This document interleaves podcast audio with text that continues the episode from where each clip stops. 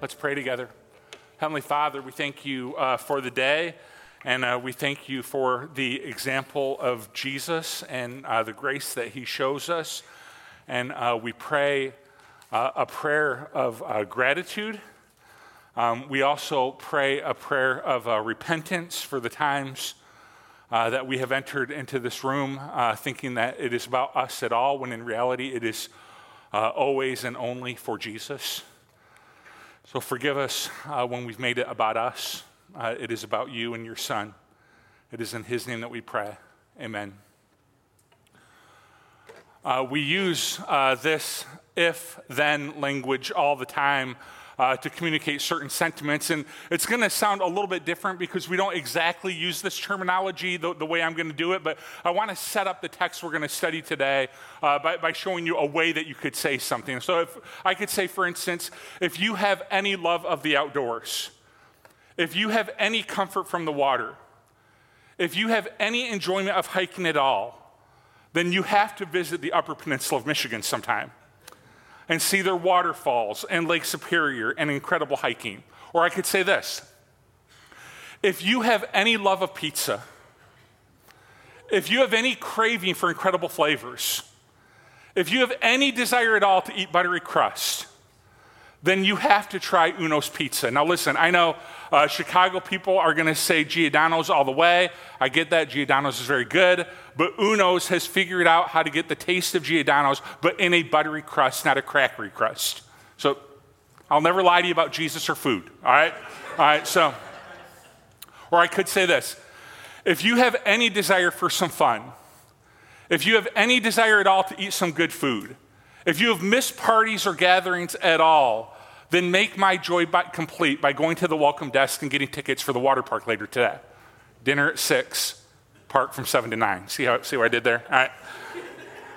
Now, Paul is going to use a very similar language uh, to, to communicate something much more important uh, than any of that. We're, we're in uh, Philippians 2. We're going to be in Philippians for uh, really the rest of the summer, um, for, for a good chunk of the summer. So uh, here's what he, Paul says in Philippians 2. Therefore, if you have any encouragement from being united with Christ, if any comfort from his love, if any common sharing of the Spirit, if any tenderness and compassion, then make my joy complete by being like minded, having the same love, being one in spirit and of one mind. Do nothing out of selfish ambition or vain conceit, rather, in humility, value others above yourselves, not looking to your own interests, but for the interests of others. In your relationships with one another, have the same mindset as that of Christ Jesus who, being in very nature God, did not consider equality with God something to be used to his own advantage. Rather, he made himself nothing by taking the nature of a servant and being made in human likeness and being found in appearance as a man, he humbled himself by becoming obedient to death, even death on the cross. Therefore, God exalted him to the highest place and gave him the name that is above every name, that at the name of Jesus every knee should bow in heaven and on earth and under the earth, and every tongue acknowledge that Jesus Christ is Lord to the glory of God the Father. All right, so he starts out if you have any encouragement at all from being united with Christ, if any comfort from his love. So I want to pause there just for a minute and I want to talk to you for a few minutes about the gospel of Jesus Christ and how we should absolutely be encouraged and comforted by the gospel. That a lot of times we think the gospel is something that we need to understand in our mind, but today I want to try to get us to understand it in our heart and to receive uh, comfort and encouragement from the gospel. So the gospel teaches us, his incarnation teaches us uh, about God's love for us. Jesus' incarnation demonstrates that fully, demonstrates God's love for us. And if you think about the incarnation as the Christmas story, uh, it, it, tells this story of when Jesus left heaven and he came to earth on a rescue mission for mankind. God so loved the world that he gave his one and only Son, that whoever believes in him shall not perish but have eternal life. He left the perfect and he came to the imperfect. Now, why would somebody do that? Right? Why would somebody do that? He was absolutely, the scriptures teach us, motivated by love. And I think that sometimes one, one of the most basic, big questions that we ever will grapple with as human beings is Does God really love me?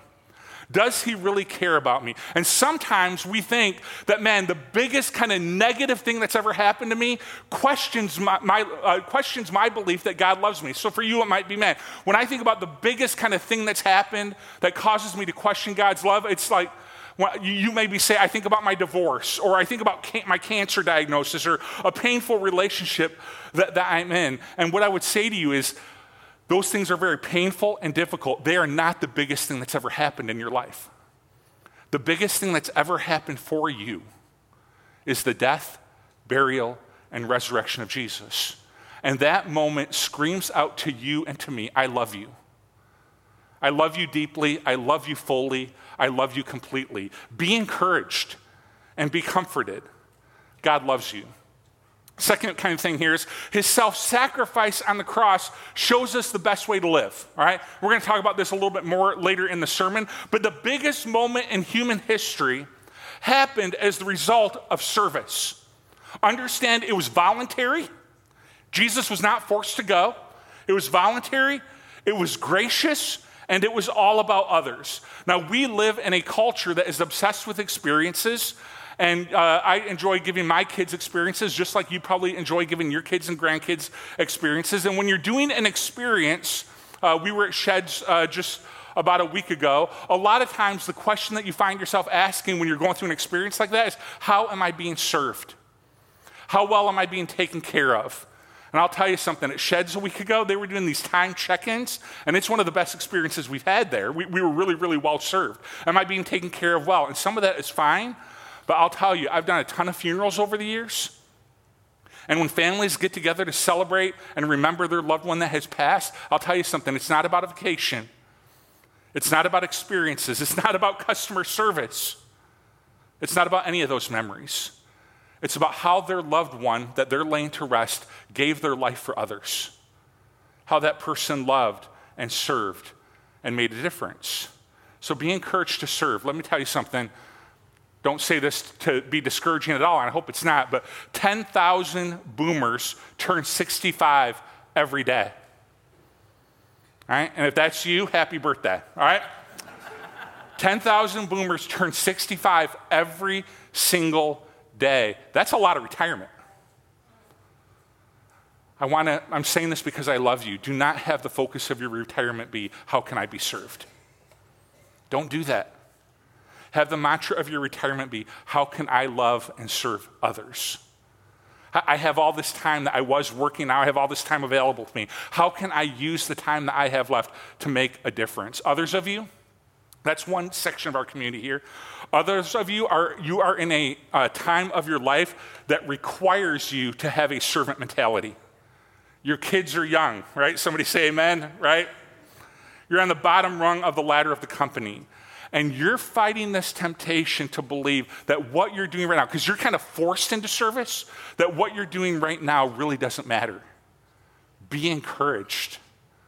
Serving like Jesus is the path to difference making. Last thing, his resurrection demonstrates his power and his authority. Later, Paul will say in this text, he says, Man, if you have, you know, if you have any encouragement from being united with Christ, any comfort from his love, if any common sharing of the Spirit, the resurrection of Jesus, Paul, the resurrection of Jesus and the work of the Spirit are intertwined in Paul's mind. Here's what he says in Romans.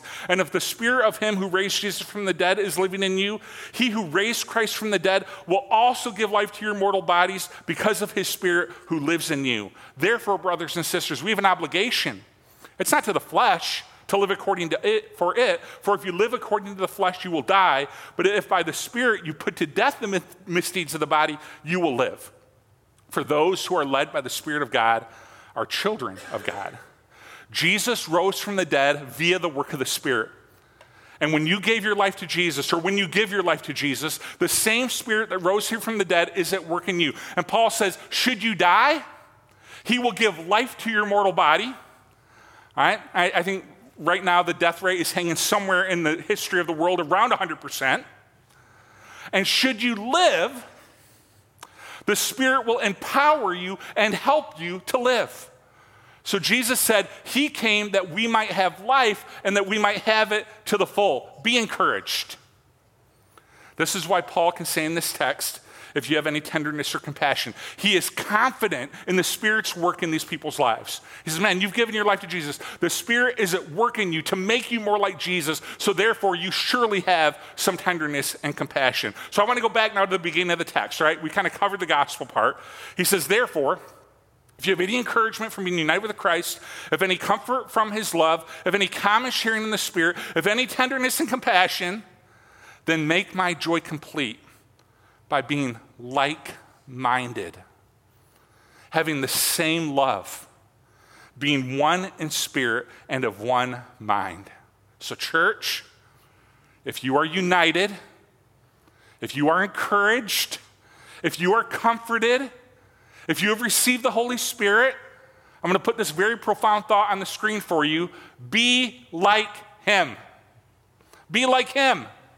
That's what this text is teaching us. Be like Him. So let's talk about His attitude just for a minute, all right? Um, the, the text tells us that Jesus was very nature God. Do not buy into this foolishness that Jesus never claimed to be God. It's foolish, right? He said it often, he said it repeatedly, and it is why he was executed. He backed up his claim with miracles, ultimately, his resurrection. His nature was that he was God in human flesh, God in a bod, if you want to remember it that way, right? He was God in human flesh. He could have used that nature the scripture says, to his own advantage. Think about what, having the very nature of God, think about how Jesus could have used that to his own advantage. He could have uh, accumulated a great worldly power, incredible wealth, a huge following. He could have done all of that and more. But instead, the Bible says he made himself, remember the word? Nothing taking on the nature of a servant. Now, why would he do that? Well, I believe, first of all, his nature wouldn't allow it. Jesus was not a prideful person, but also he was on a mission that could not be achieved with power and control. He was on a spiritual mission that required a spiritual mindset. And he understood, uh, if you hear one line in the sermon, this is what I want you to remember. He understood the greatest difference is made with a humble heart. The greatest differences are made with a humble heart. When you sense someone is about their power and their wealth and their glory and their control, they might be able to gain control through power. They might even get their name on a building or the letterhead of an office. But true and lasting difference will never happen. Difference making happens with a humble heart. And when you, genu- when you see someone who genuinely loves people and wants to serve them and just wants to help, when you see a humble heart, that is the swimming pool that people swim in that make a difference in the lives of the people around him. And what Jesus accomplished, the, the biggest difference ever made in human history, was made with a humble heart. And the difference he made was amazing. He rescued you from your sin with his humble heart. He gave you His Holy Spirit through His resurrection, through His humble heart. He's preparing a place for you for all of eternity with His humble heart. And because of his example, we do the same thing. Notice the language in the text do nothing out of selfish ambition or vain conceit. In humility, considers others better. Don't look out for your own interests, but for the interests of others. He is casting this vision for us to be like Jesus to serve others, and to live a life that really counts. Some of you have the title boss, and you have people that you manage. There are people that you're in charge of. And it would be easy to approach the position of boss with a lord it over them mentality, to view them as your pawns, to be unkind, to be unfair, to lord it over them. Anyone ever have that boss before, right? it would be easy to do that. Now, the interesting thing is, we call this philosophy a lord it over them philosophy, which is ironic because the Lord and Savior, who had every right to do it, never did it, right? Um, and, and so it would be, some of you wear the title boss, and it would be easy for you to lord that over people. Some of you have the title parent. and you have these kids that you're doing your best to raise, and it would be easy to approach parenting with a vain conceit mentality. Here's what I mean by that that you are reliant on your children to communicate something to the world about you. That you're looking to your children and you're saying, man, you tell the world something about me, that I'm capable and I'm good, that I'm excellent. And you're relying on your children to communicate that to the world. And so you tend to make their accomplishments your accomplishments and you tend to overreact to their misbehavior because you feel like it is saying something about you. Am I get, preaching too close? Is that okay? All right. Some of you have a position called employee and you work for a, in a certain capacity for this company and you want to climb the ladder you want more authority you want to be more successful and it would be easy to approach your position with a selfish ambition mentality that people are pawns people are a tool to help you succeed.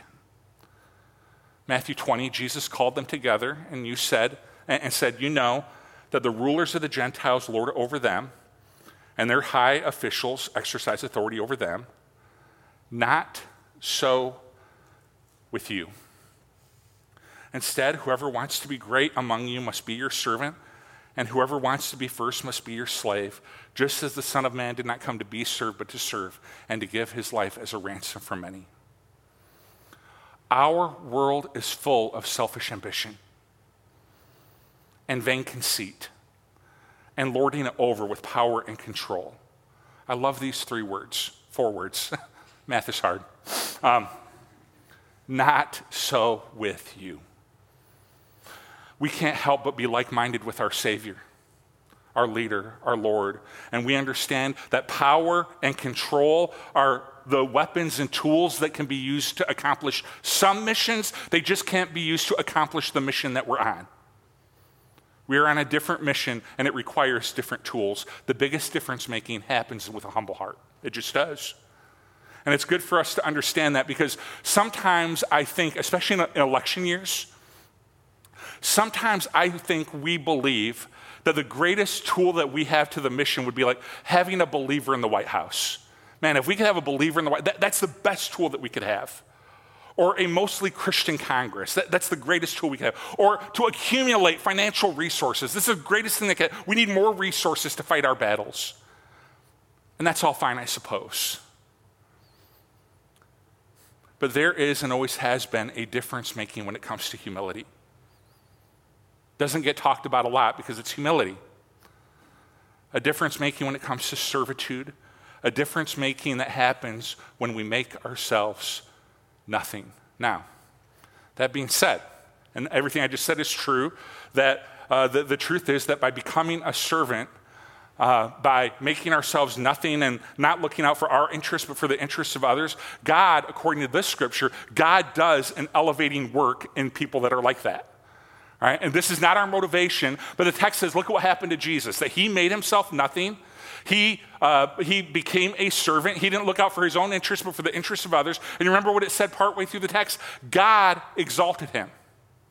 God exalted him to the highest place. As a matter of fact, that's the role of Jesus to be in that highest place, not your role or mine. That, that's Jesus' role. But I think humble people understand this that my job and your job is to be humble, my job is to serve, my job is to love. God's job is to exalt the way that he wants to exalt. So, one of the reasons that people seek power and seek control and seek wealth is that they are looking to exalt themselves. The humble person understands that's not, that's not, that's not the way to live your life. That's not, the, that's not a difference making life. The humble person understands that, man, I am humble, I serve, I love, and however God wants to exalt me is the way that God's going to exalt. However, God wants to bless is the way that God's going to bless. Whatever God wants to do with my life, that whatever influence or control or whatever He wants to give me is what He's going to give me. My job is to stay humble. So, to parents, uh, those that approach it with a humble heart, and you're not looking for your kids to say something about you, but instead your parenting flows from this humility that says, Man, I want to do the right thing for the right reason. I, I want to be humble before God in my parenting. I want to do things His way. When that happens, God has a way of exalting that parenting. And maybe uh, it's a, a, a, note, a thank you note that you get someday from your, your kids. We all kind of fantasize about this moment, right? maybe it's just me, but you know, you think about this day when they're going to look at it and they're like, I appreciate what you did. It's like, could you say that for the camera? I want to just record this for all posterity, right? Or maybe it's a kind note from someone that just notices what you're doing. Stay humble. Stay humble. God will exalt the way He wants to exalt. To the bosses, there is a power that comes to your work life when you adapt. Uh, you do away with a lord over mentality and you do away with uh, a, a, a serve me first mentality and you begin to serve others.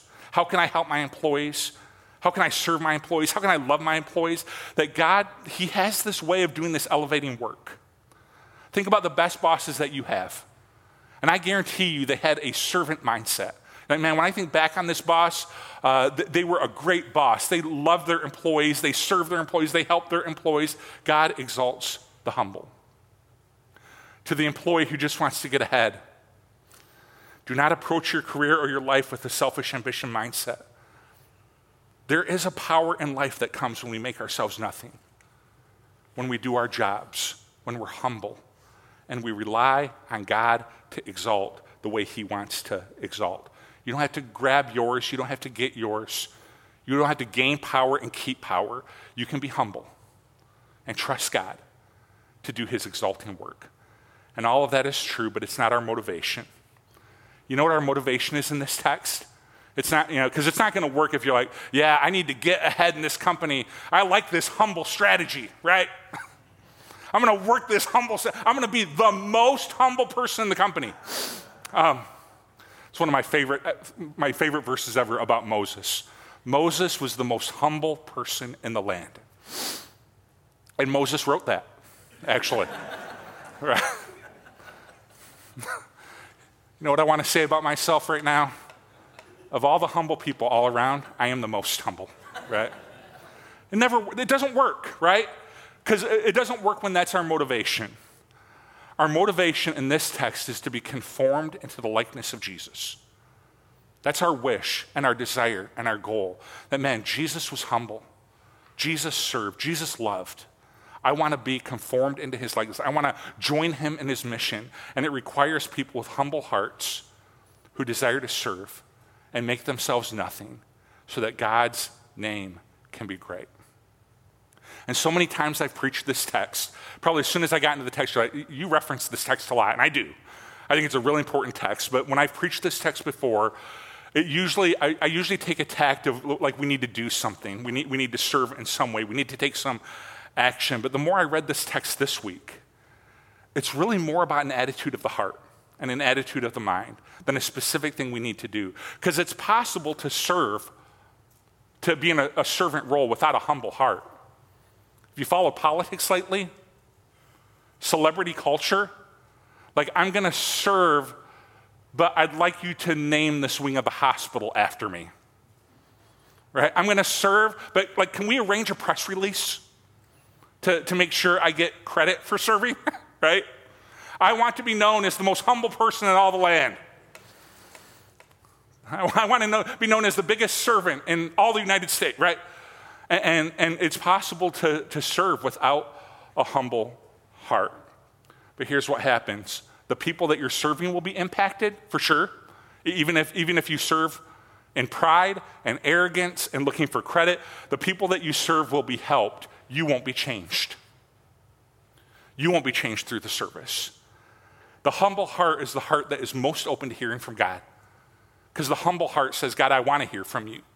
The humble heart is the heart that is most open to the Spirit who changes men and women. Humility is openness. So when we are humble, yes, the people that we're serving are changed, but when we're humble, we also find ourselves changed in the middle of our service. And humble people understand that. Samuel Morse was born into a preacher's home in New England two years after George Washington was elected the first president of the United States. And after finishing his education at Yale, he uh, went to England and wanted to hone his painting skills. And he became known as kind of a brilliant painter. And, and, and he decided to return home to, uh, return back to America uh, to do some more painting. And he became known over here as a gifted artist and much in demand. And while he was over here, his wife was in England and she died uh, while he was painting in Washington, D.C., and by the time he received the news that she was sick, it was too late, and she was gone. And in his heartbreak, he turned away from painting, and he decided that he wanted to develop a, a way of rapid communication over long distances. And he says, I'm never going to let this happen to anybody else.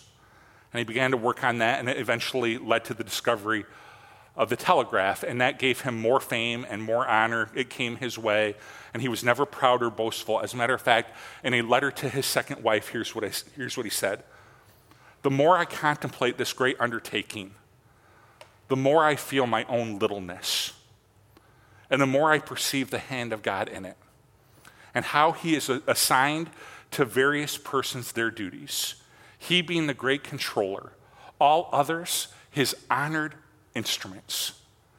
Hence, our dependence, first of all, on God and then on each other.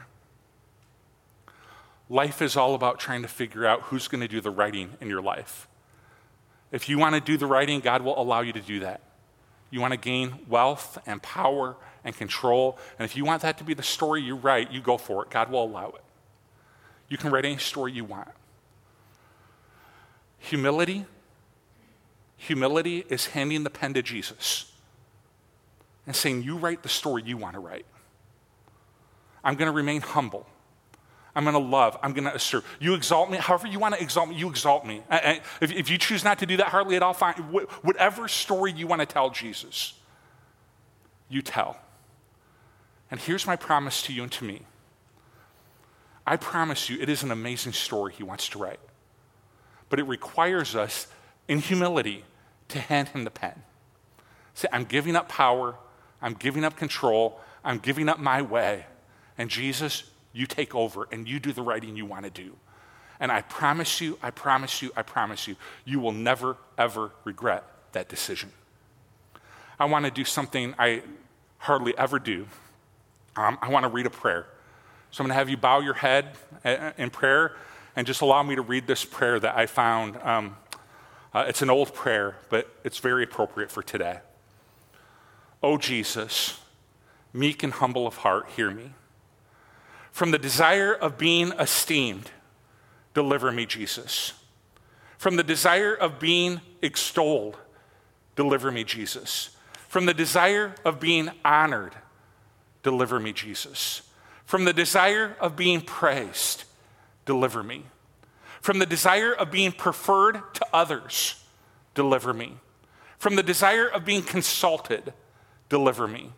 From the desire of being approved, deliver me.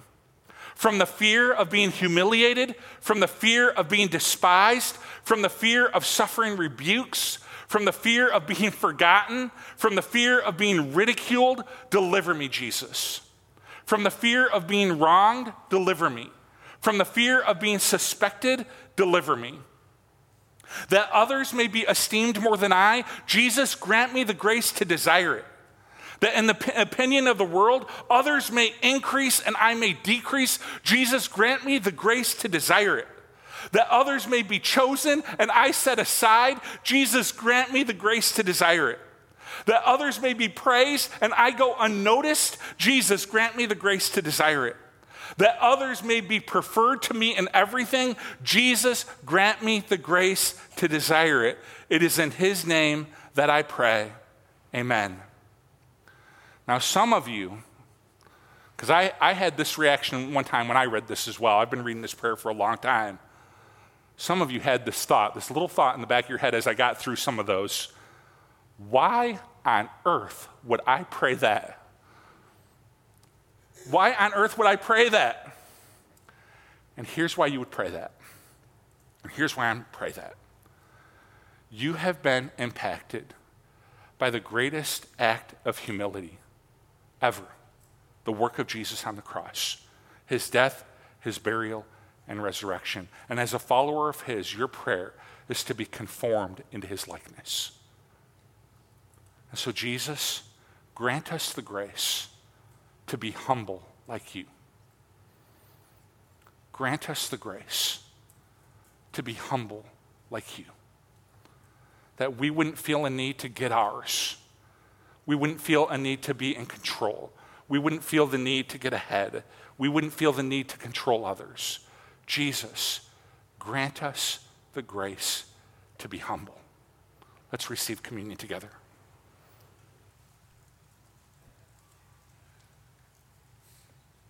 As the worship team's coming back up, we want to kind of point our eyes to this moment where Jesus demonstrated uh, exactly what humility is and, and what it looks like. That he was in very nature God, but he did not consider equality with God something to be used to his own advantage. Rather, he made himself nothing, taking on the nature of a servant. Jesus, may we be just like you. And being found in appearance as a man, he humbled himself by becoming obedient to death, even death on a cross. May we be just like you, Jesus.